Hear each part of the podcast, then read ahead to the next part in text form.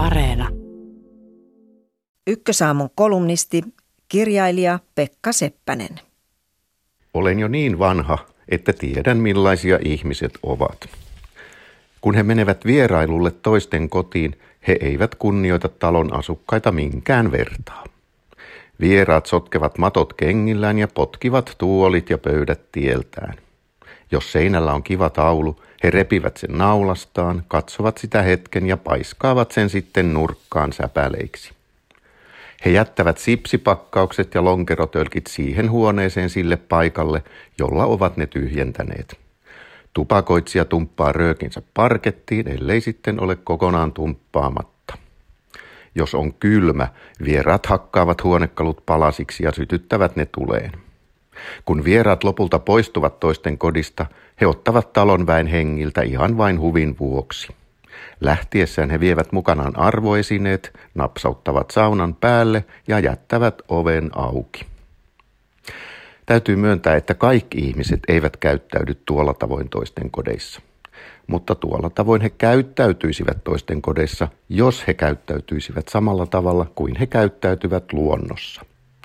Roskataan ja riistetään, Isäntiä ja emäntiä tapetaan, olivat nämä kuinka suuria tai pieniä eläimiä hyvänsä, syötäviä tai ei syötäviä.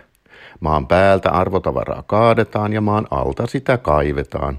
Asfalttia ja betonia levitetään, vesistöt tärvellään ja ilmasto pilataan. Maailman suurin vääryys on se, että kaikki mitä luonnossa on, on ihmisille ilmaista.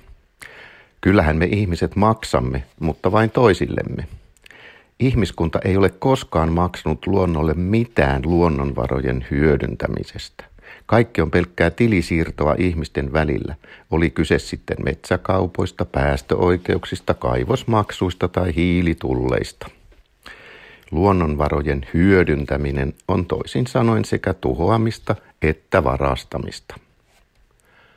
Raha tarkoittaa lupaa varastaa luonnolta. Se tarkoittaa myös lupaa panna muut ihmiset tekemään työtä. Hienommin sanottuna raha tarkoittaa oikeutta hankkia tuotteita ja palveluita.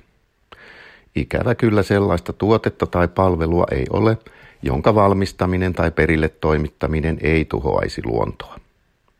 Joskus kuulee sanottavan, että toisin kuin teollisuustuotanto, palvelut eivät saastuta. Kyllä ne saastuttavat, vaikka saastuttaminen ei aina ole niin näkyvää. Palvelujen tarjoaminen vaatii aina teollisuustuotteita ja energiaa. Hyveelliset ihmiset ovat säästävinään luontoa luopumalla tavaroista, vaihtamalla ne elämyksiin.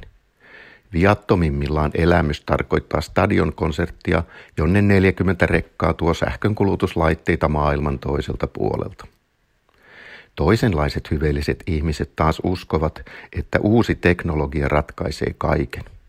Ikään kuin tähän astinen teknologia olisi vaarantanut maapallon tasapainon, mutta tulevaisuuden teknologia yhtäkkiä poistaakin ongelmat ja pelastaa maailman. Keskuspankit ovat luoneet viime vuosina uutta rahaa eli lisävelkaa ennätykselliseen tahtiin. Erityisesti meillä Suomessa velkaa kauhistellaan, mutta aivan vääristä syistä.